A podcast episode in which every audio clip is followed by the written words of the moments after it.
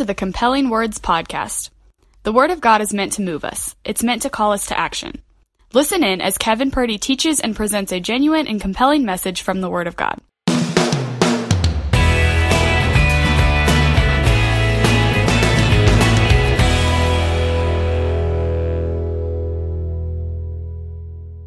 One of the most recognized buildings in the world was built in the 5th century BC. It was an ancient Greek symbol of power, of wealth, and of culture. It's called the Parthenon. And it still stands in Athens today. Originally, it was a temple dedicated to the Greek goddess Athena. Inside was a shrine with a statue of her, this magnificent statue. It was 39 feet tall, carved out of wood, but covered with gold and ivory.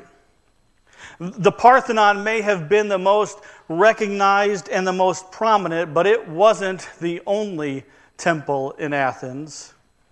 And Athena was just one of a whole host of gods and goddesses that the people of Athens believed in and worshiped.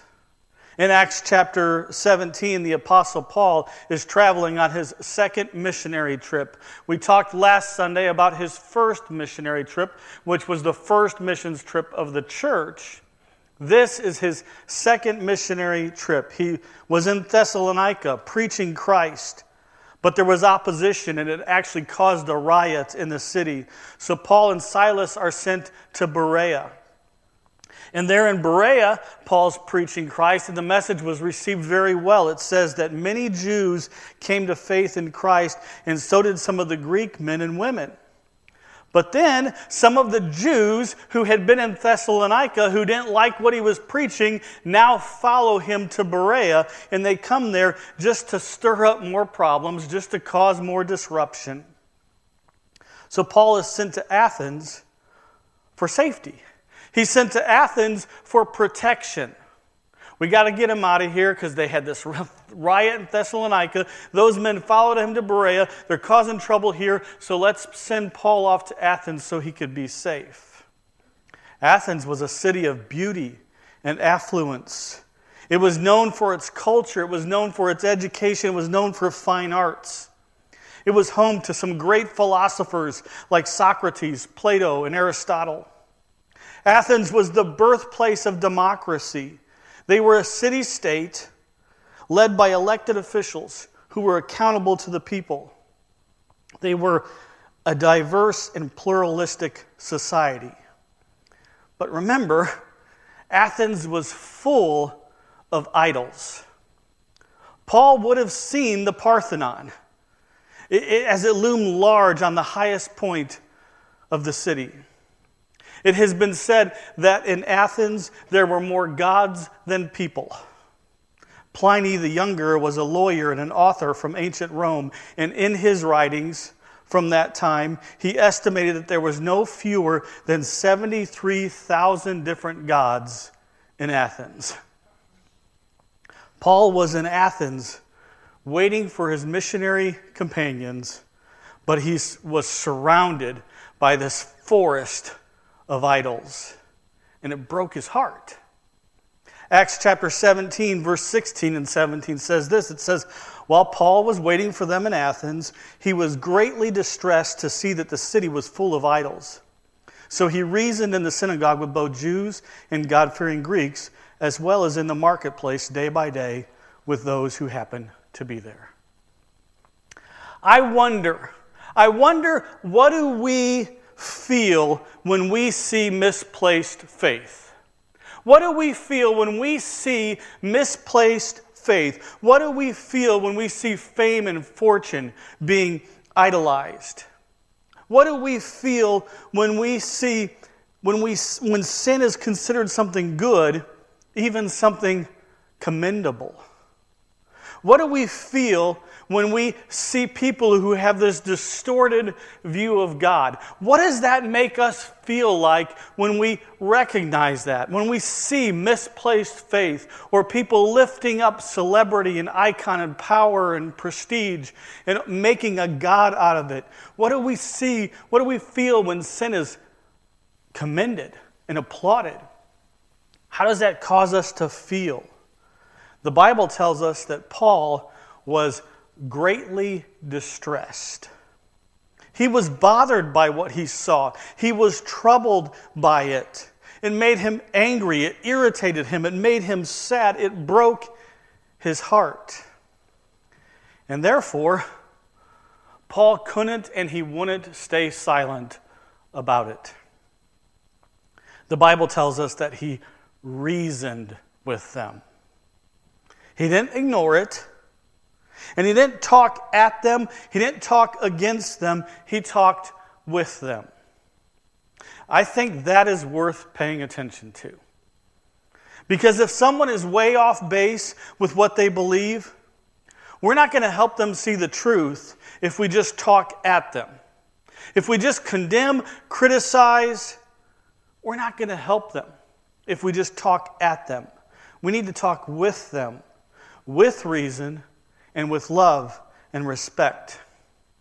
1 Timothy 6:11 tells us to pursue righteousness, godliness, faith, love, endurance, and gentleness. Titus 3:11 tells us to slander no one, to be peaceable and considerate, and always to be gentle towards everyone. 2 Timothy 2, verse 24 through 25 tells us the Lord's servant must not be quarrelsome, but must be kind to everyone, and that opponents must be gently instructed in the hope that God will grant them repentance, leading them to a knowledge of the truth.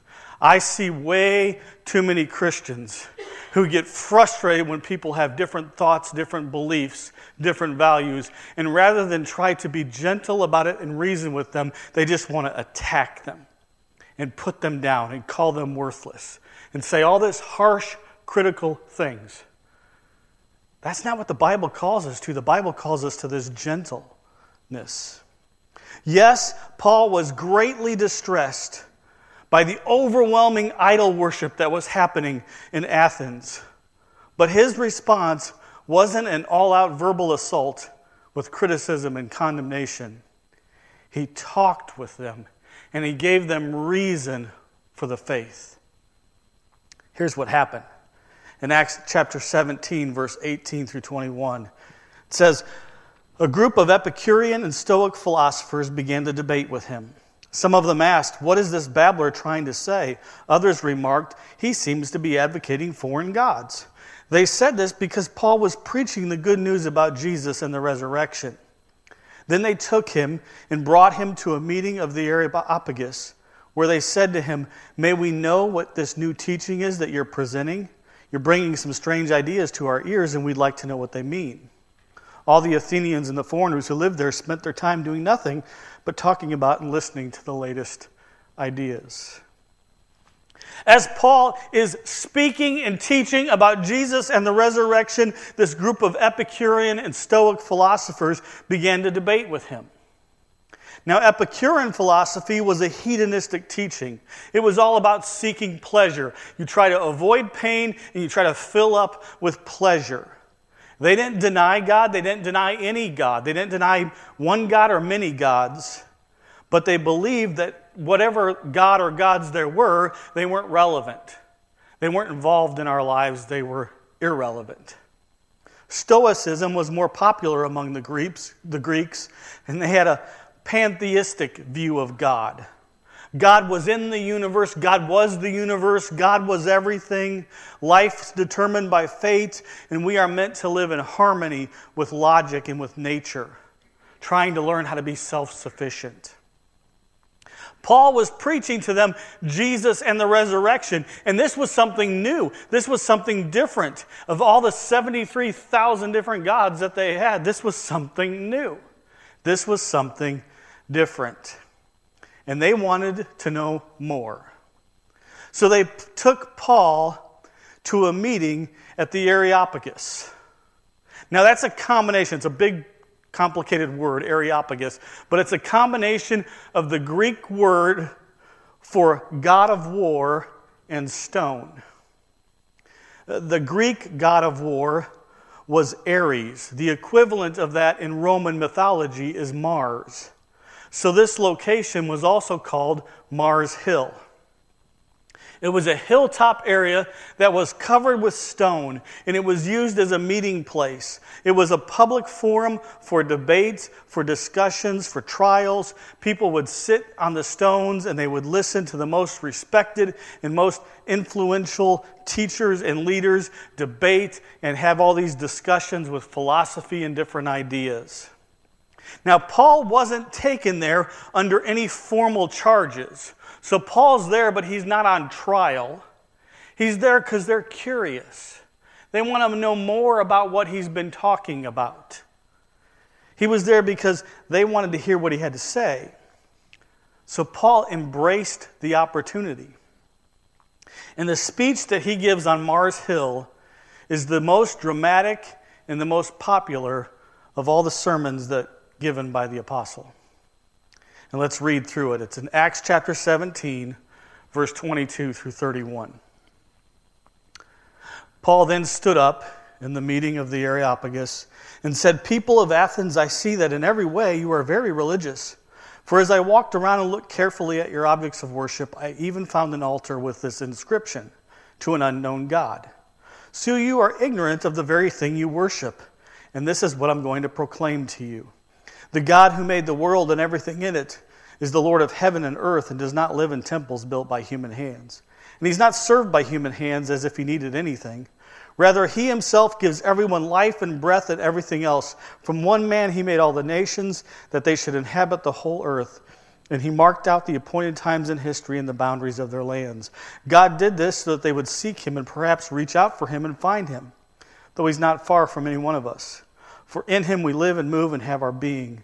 As some of your own poets have said, we are his offspring. Therefore, since we are God's offspring, we should not think that the divine being is like gold, silver, or stone, an image made by human design and skill. In the past, God overlooked such ignorance, but now he commands all people everywhere to repent. For he has set a day when he will judge the world with justice by the man he has appointed. He's given proof of this to everyone by raising him from the dead. Here in this city, here at this place, this mountaintop, hilltop area, the people loved to talk and debate and discuss all these philosophical ideas. People loved to hear new thoughts and new ideas. So they were open to hear what Paul had to say. And the first thing that Paul says to them could actually be considered a compliment. He actually says something that's kind of complimentary towards them. He said, I can see that you're very religious. They're in the shadow of the Parthenon. There's statues everywhere he turns. He says, Look, I can see that you are very religious. You see, Paul acknowledged that they were thinking beyond this world. They believed in spiritual things. There's a large number of people today that claim to be spiritual but not religious. We're spiritual but not religious. They believe in God, but it might not really impact how they live. Or they believe in some type of higher power, but not necessarily the God of the Bible. They'll pray, but it's pretty equivalent to just making a wish. Or it's more like the power of positive thinking. They have deep thoughts and deep convictions. They have their own set of traditions and practices. God or angels or spirits or anything supernatural, alien, or metaphysical, it all becomes a personal belief based on their own opinions or a mixture of different beliefs. It's considered spiritual because it's contemplative. It's considered spiritual because it's a belief beyond the physical. In Athens, they acknowledged hundreds, thousands of different gods, different spiritual beliefs. They even left room for a God who was unknown. And Paul says, That's who I'm going to talk to you about. I want to talk to you about this God that you don't know. I want to talk to you about this unknown God. What do you do when someone has mixed up or an incorrect understanding of God? You, you talk with them. You talk with them and you teach them who God really is. And that's exactly what Paul does. He told them that the God that they didn't know, this God that they were saying was an unknown God, he's telling them that is the one and only true God. Now, this speech that he gives in our English NIV Bible is only about 270 words long. It's quite likely that this is just a summarized outline of what Paul actually said. The speeches in the Areopagus were known to be long. They were typically two to three hours long. We just read through this in just a couple minutes. This is probably just a summary. Even if it's just a summary, though, it still gives us enough to know the content of what he was saying. And even if it's just a summary, we know from everything that Paul spoke and wrote, we know the message that he was giving. Paul was teaching, preaching Jesus, the resurrection. It's the Christian faith, it's the gospel, it's Jesus as Lord and Savior. This summary, though, focuses on some of the key doctrines of the faith. In verse 24, it says, The God who made the world and everything in it is the Lord of heaven and earth and does not live in a temple built by human hands. The God who made the world and everything in it is the Lord of heaven and earth. God is the creator, God is the author of all life. God is above all. He cannot be contained, He cannot be restrained. He isn't limited to a shrine or to a temple. You know, many of the products that we buy today, if you look at them, there's a stamp on them somewhere that says made in somewhere. A lot of times China. We feel good though when we can buy something and it says made in the USA. You know, some companies have taken that even a step further. I've seen products where if you look, it'll say made in, country, by, and it'll give a person's name. It gets that specific. That's kind of neat, I think. But you know, when we look at creation, all of it, quite literally, has the stamp made by God. God is the author, God is the creator, God is the owner. God called the universe into existence. God set the stars in the sky, created land and water. He forged the mountain, He forged the wilderness. God is the one who gave life to the animals, to all of humanity, gave life to you, and gave life to me. In verse 25, Paul says he's not served by human hands as if he needed anything. Rather, he himself gives everyone life and breath and everything else. You see, God is 100% self sufficient. God does not need us, but we need Him. God does not need oxygen, He doesn't need air to breathe, but we do. God does not need food or water, but we do. God does not need sleep or shelter, but we do. We might like to think that we don't need anyone, even God. But the reality is, we need things that we cannot manufacture or provide for ourselves. God does not need us, but we definitely need Him. Because He is the one that gives us life and breath and by his care and by his attention, he continues to sustain the world. Colossians 1, verse 16 and 17 says, For in him all things were created, things in heaven and on earth, visible and invisible, whether thrones or powers or rulers or authorities, all things have been created through him and for him. He is before all things, and in him all things are held together. Paul is emphasizing the authority and the necessity for God. God is not created by man, And God is not distant, far away, uninvolved. And then in verse 27, Paul tells them, he says, God did this so that they would seek him and perhaps reach out for him and find him, though he's not far from any one of us. For in him we live and move and have our being. As some of your own poets have said, we are his offspring. Remember how this all started. Remember how Paul got to this moment on Mars Hill. He had been talking, preaching, sharing about Jesus and the resurrection, and these Epicurean and Stoic philosophers wanted to learn more, so they brought him here. Paul has taken this phrase, we are his offspring, from a group, from a group of, or from a Stoic poem about Zeus. That phrase, we are his offspring, was out of a Stoic poem about Zeus, and he applied it to his teaching about God. He's teaching that God is not created by us, we are created by Him. We are created by God, and therefore we belong to God. God doesn't belong to us, we belong to Him. In Him we live and move. We just need to reach out to seek Him. He's not far from us. Acts 17, verse 29 through 31. Therefore, since we are God's offspring, since we did not create God, but God created us, we should not think that the divine being is like gold or silver or stone, an image made by human design and skill. In the past, God overlooked such ignorance, but now he commands all people everywhere to repent. For he has set a day when he will judge the world with justice by the man he's appointed. He has given proof of this to everyone by raising him from the dead. This right here is the heart of Paul's message. This is what Paul is getting to.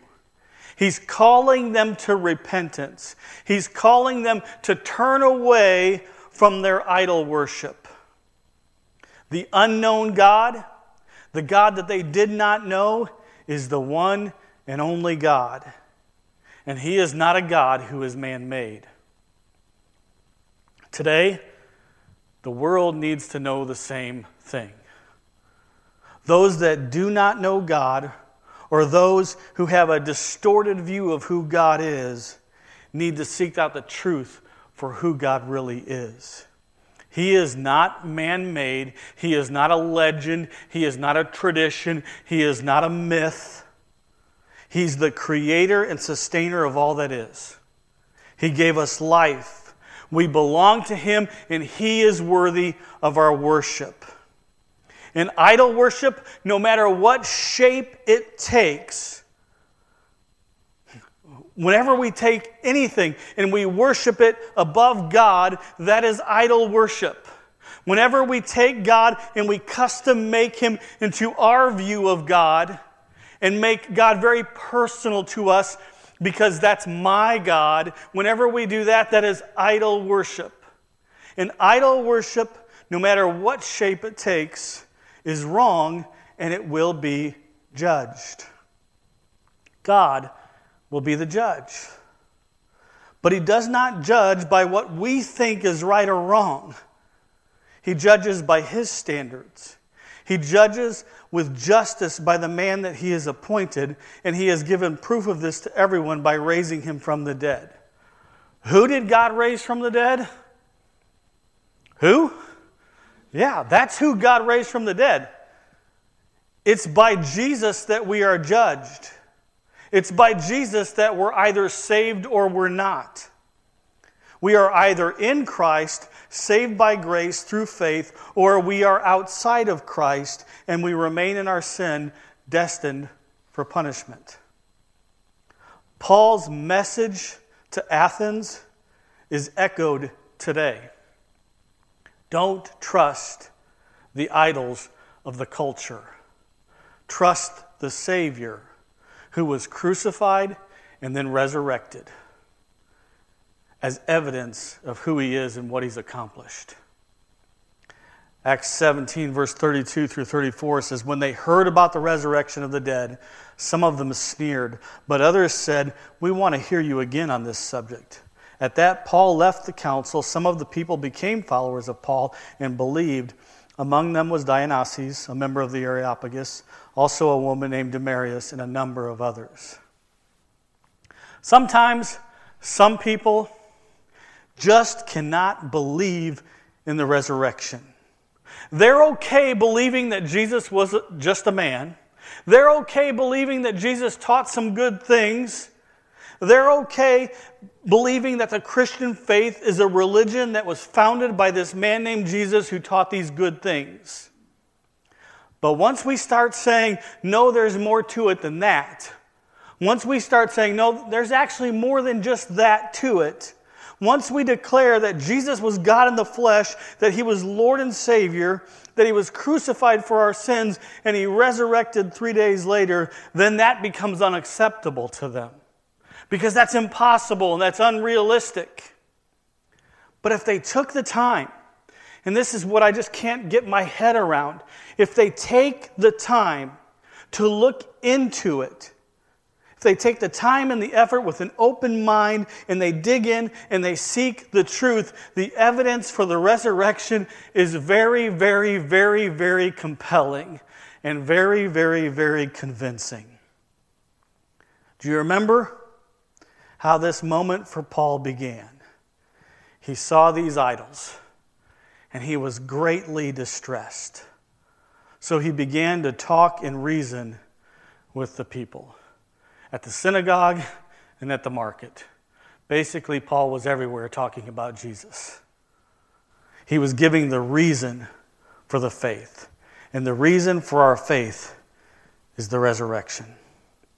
Let that be the truth that you hold on to. Let that be the truth that you proclaim. Thanks for listening. Please take a moment to rate this podcast. May the Word of God be living and active in your life.